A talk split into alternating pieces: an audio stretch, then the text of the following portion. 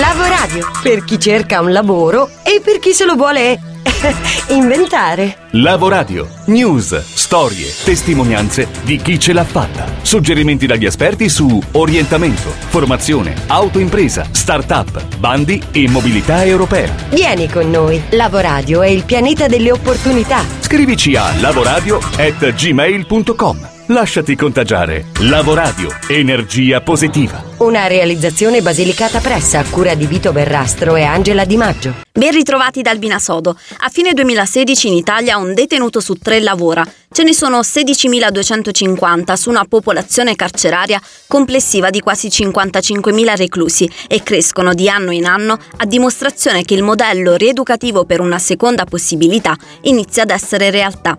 La madre di tutte le attività legate ad un codice rieducativo basato sul lavoro è Made in Carcere, di cui parleremo in maniera approfondita tra un po', ma intanto andiamo a dare qualche dato e a citare alcune delle esperienze più significative con Vito Verrastro. L'ultimo in ordine cronologico è Rio Terà dei Pensieri, ente no profit che offre alle persone detenute a Venezia opportunità occupazionali e di reinserimento sociale. Nel suo negozio speciale creazioni uniche che portano in sé storie di passati tortuosi, presenti di impegno e attese di futuri migliori. Con attenzione a responsabilità, etica, cura per l'ambiente, attraverso la coltivazione di un orto biologico, la realizzazione di cosmetici bio con un proprio marchio originale, la confezione di borse e accessori con materiali riciclati in PVC e molto altro. Rio Terà dei Pensieri fa parte di Freedom, una rete di cooperative sociali che operano nelle prigioni italiane, fornendo ai carcerati formazione nella manifattura di prodotti artigianali per creare con loro opportunità lavorative. Sempre a Venezia il Bancolotto numero 10 è l'unico punto vendita in cui acquistare gli abiti realizzati nel carcere femminile della Giudecca, con 7 detenute seguite da una sarta e da una carta modellista che imparano a cucire e creare vestiti, giacche, borse e accessori di moda. Nella Sartoria San Vittorio a Milano si riparano perfino le toghe dei giudici con 25 detenute che cuciono nei 3 laboratori sartoriali presenti.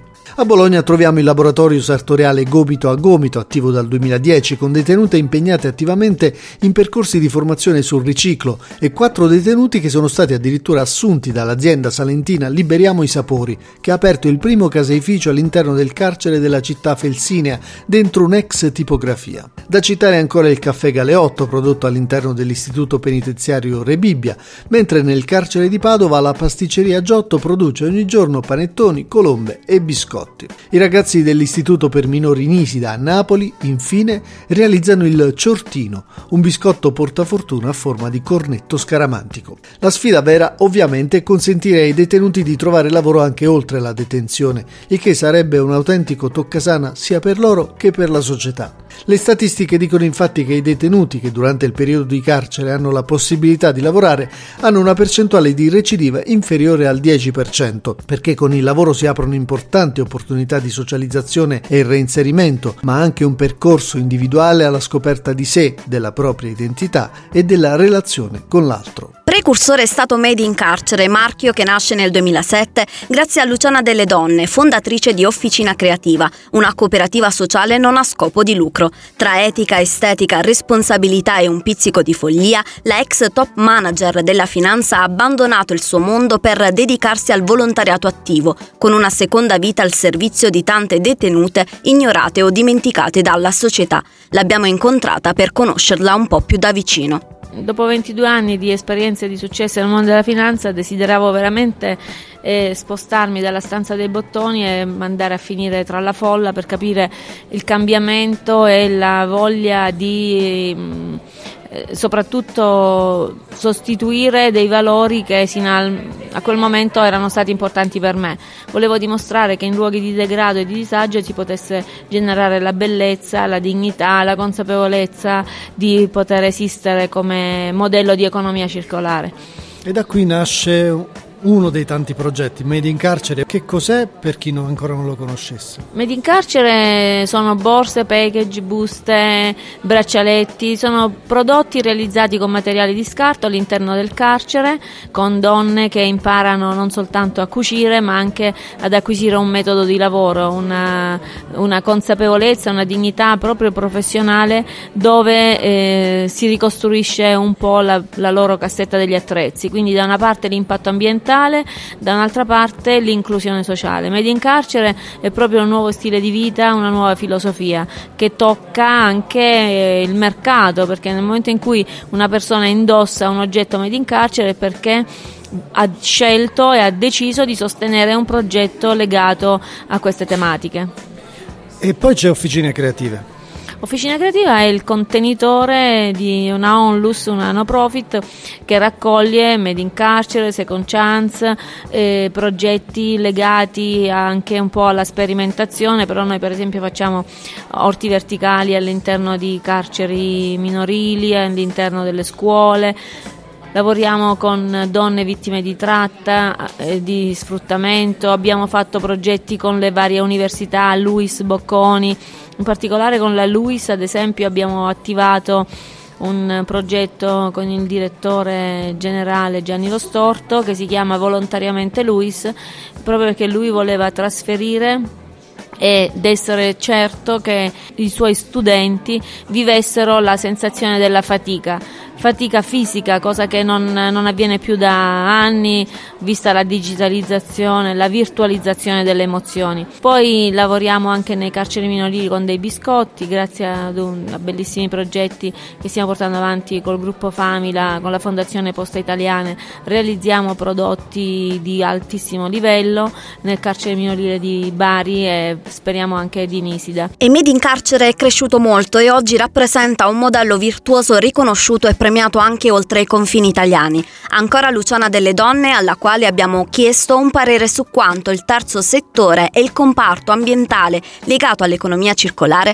possano essere utili per chi cerca un lavoro. Lavoriamo con modelli di networking allargato, dove noi sosteniamo altri progetti piccoli di nicchia che magari da soli non esisterebbero, quindi li aiutiamo donando noi stessi dei tessuti che a nostra volta abbiamo raccolto da altre realtà. Quindi piano piano diciamo che contaminiamo attori che hanno voglia di diventare protagonisti in questa logica di economia circolare, dove tutti vincono e dove c'è un recupero di tutte le dignità da una parte e inclusioni sociali dall'altra, diciamo. Ecco, un modello che in cui tutti vincono, di cui si parla sempre di più, ma che non è ancora decollato forse in pieno. Voi siete quello dell'economia circolare, voi siete un esempio virtuoso che dimostra come sia fattibile in Italia e porti risultati reali. Sì, infatti diciamo è un progetto abbastanza replicabile, perché è semplicissimo, è fatto con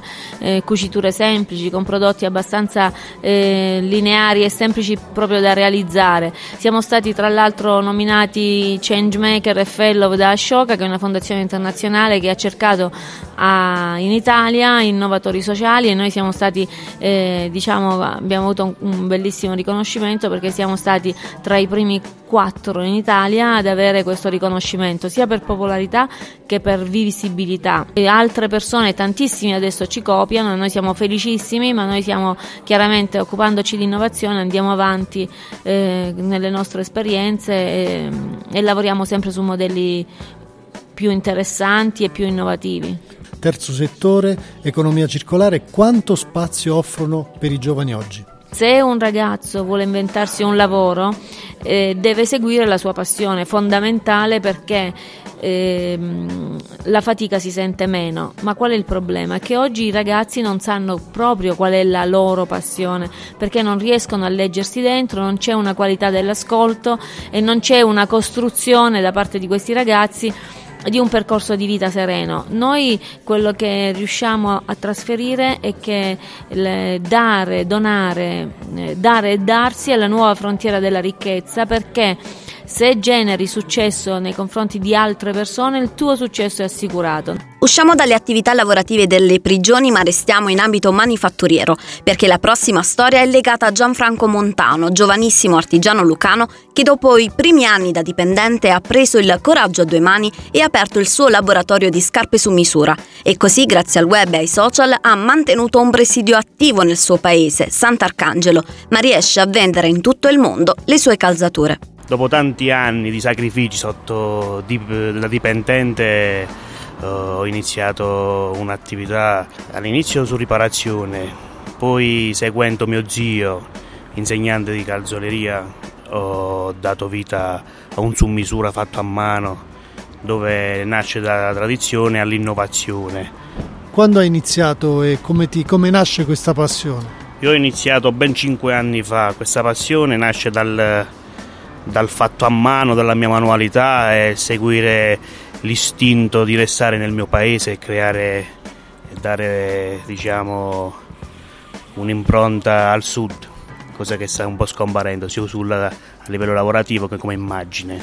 Quando hai avuto quest'idea e ne hai parlato in famiglia, gli amici, che cosa ti dicevano? Ti spingevano a farlo o ti dicevano ma guarda, lascia stare che magari è un po' anacronistico? No, sono stato subito spinto, anzi con la forza dei miei genitori sono riuscito ad arrivare qui oggi e a creare un bel prodotto, diciamo. Un prodotto fatto su misura per clientela particolare. Che cosa ti chiedono in particolare che non trovano magari su internet o su altri canali di approvvigionamento?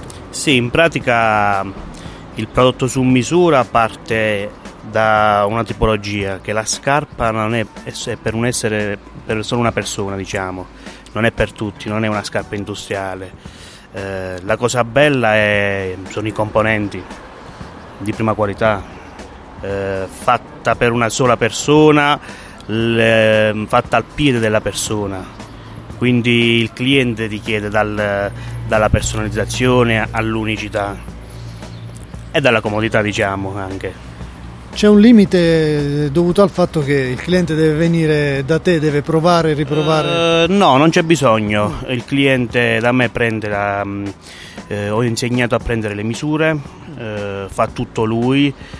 Io ho clienti sparsi per il mondo di cui non so neanche come sono fatti, ci sentiamo solo tramite telefonicamente e cerchiamo di capire cosa fare. A te basta il numero, l'indicazione del numero e le misure del piede che il cliente sa come già prendere e poi si arriva a un prodotto finito, dal colore al fondo, ai lacci, alla personalizzazione di una scarpa unica. E dal mondo come arrivano a te, come ti incrociano?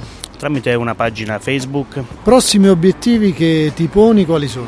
Prossimi obiettivi, spero di arrivare a finire di creare un mio marchio registrato, spero a giorni, e iniziare a fare qualche fiere serie, tipo Pitti Uomo. In questo settore ce ne sono tanti come te in Italia o siete in pochi? No, siamo tanti. Però siamo ancora pochi.